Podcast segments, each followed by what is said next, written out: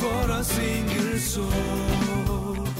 Reaching further and stepping in closer. CGNTV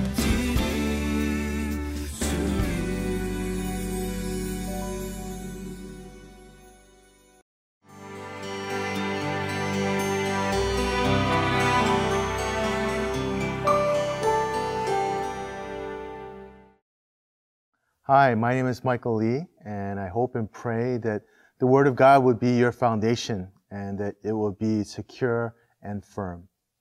Uh, you know, when I got a chance to visit Turkey a number of years back for a mission trip, uh, we got a chance to meet with some of the new believers, and we just wanted to hear their stories and to encourage them and pray for them.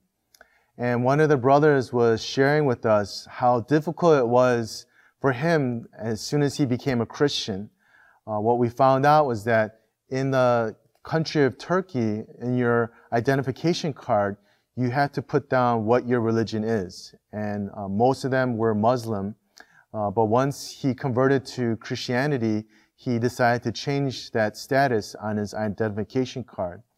And as he did so, uh, he found it difficult to get anything, uh, purchase things, and especially as he was searching for a home for himself and for his family. And as he found a place that he thought he could purchase, uh, when the landowner asked for his identification card, uh, they noticed that he was a Christian and they rejected him. And he struggled just to find places to, to live. And those are challenges that people face around the world, uh, being a Christian. And for us, we know that we'll be facing challenges every day. And we'll be looking at these three men and how their faith was challenged as well.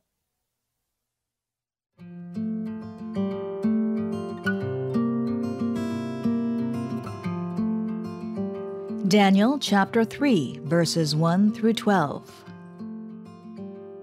King Nebuchadnezzar made an image of gold, 60 cubits high and 6 cubits wide, and set it up on the plain of Dura in the province of Babylon.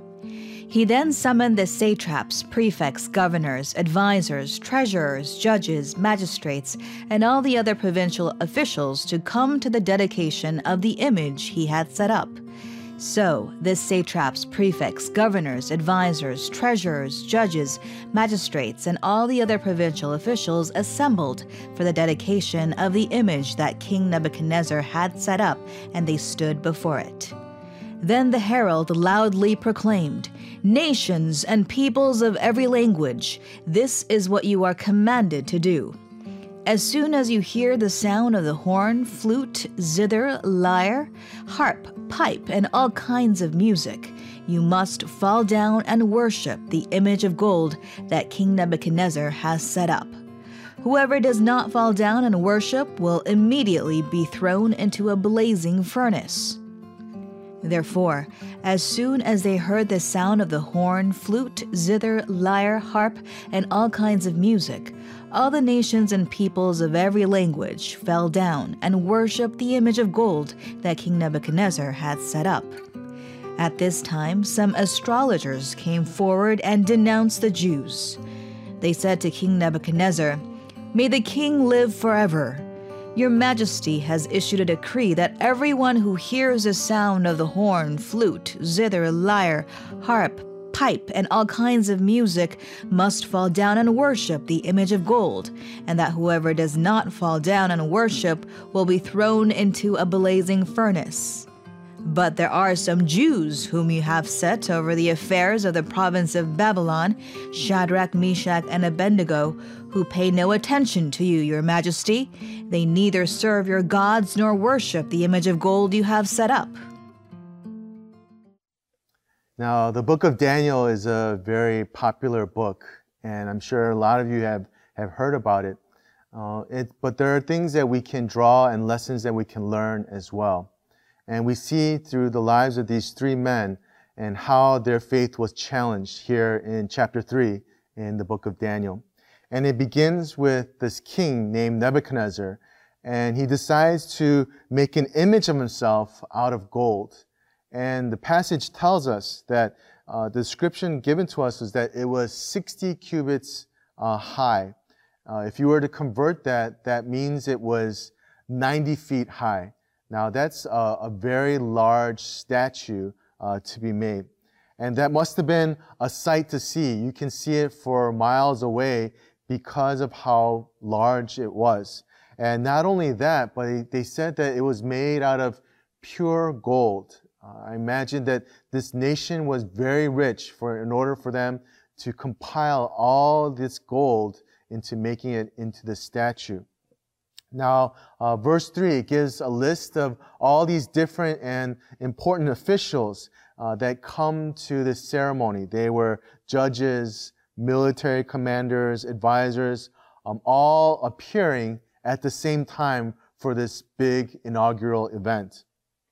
And uh, it says that these people were worshiping stat- the statue uh, as they were called to do at the sound of the music. They were told to worship. Now, this would be similar to if you've ever been to North Korea or have heard that they too also have statues of their leaders. And for them, uh, the leaders were considered um, like gods. And they too would worship and also pay, uh, pay tribute uh, to these statues. Now, imagine this enormous gathering, uh, you know, thousands of people coming together uh, for this event. And it wasn't uh, something that they can choose not to go to, but it was mandatory for all of them to be there uh, in order to worship the image of this king. Uh, I can imagine there must have been a lot of peer pressure for everyone to do what, what they were called to do, or else they would have to face death. That was the punishment for not following the, this order. Uh, now, everyone who is a follower of Christ, uh, we know that we will be challenged in our faith as well. At some point in our lives, there will be important decisions that we will need to make. And when those times come, uh, we need to be prepared. Uh, I know that for myself, uh, my faith was challenged uh, through my father, uh, who is not yet a believer.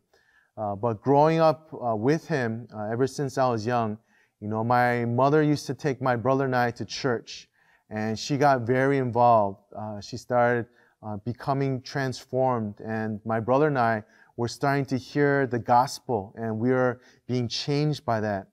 Uh, and my mom started to get more and more involved in the church. Uh, she, she started attending, you know, the weekly prayer meetings, the Bible studies.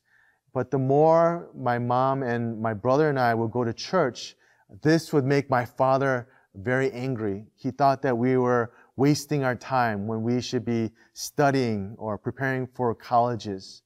And especially towards my mom, I remember seeing um, how she was persecuted by my father.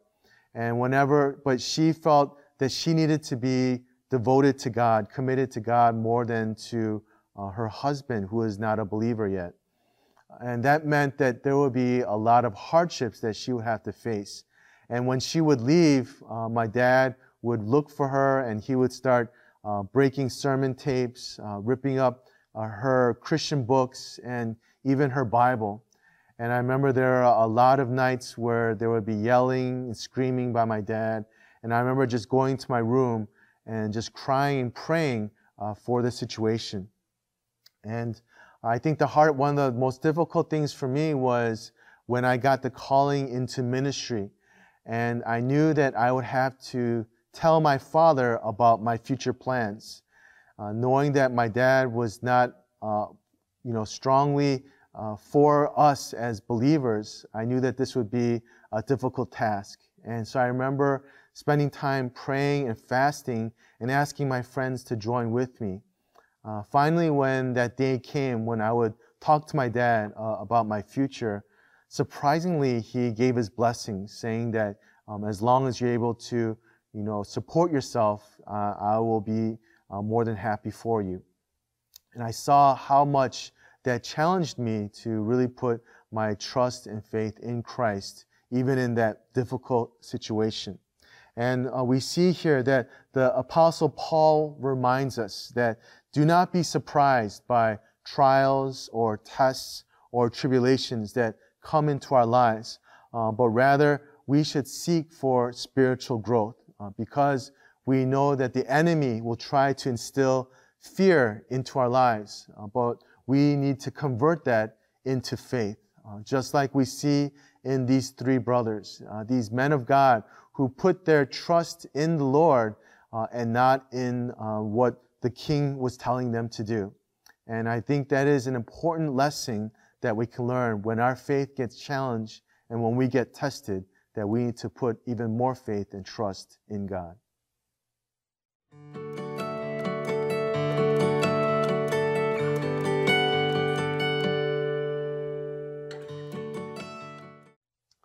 Know, God never promised us as His children that our lives would be free from heartache or from hardships or troubles. Uh, rather, you know, we should expect them. But He did promise us that He would walk with us, uh, alongside with us during that time, and that He would make His presence known. And thankfully, we have His Word. We have the Bible that we can turn to and read and gain uh, peace and understanding and understand His heart that He desires to share with us. Uh, may that encourage you and help us uh, during these difficult times, or whatever it may be. And I know that each person's situation is unique, uh, but our God knows exactly what we need. Uh, may we turn to Him and may we seek Him. And I know that God hears our prayers. Uh, let's turn to Him in prayer, shall we? Uh, Father, we are so grateful that we are not alone uh, in this world, that we do not have to face these troubles, uh, God, with our own strength. But we thank you that your word is enough for us. We thank you that your presence uh, is ever present and that God, that when we call out to you, that you will answer. And I just really pray that you would be with all those who are listening today, uh, that you would give them enough grace to know that uh, you are indeed a God who is uh, trustworthy and a God who loves us uh, beyond what we can imagine. So we, th- we thank you and we give you praise. And in Jesus' name we pray.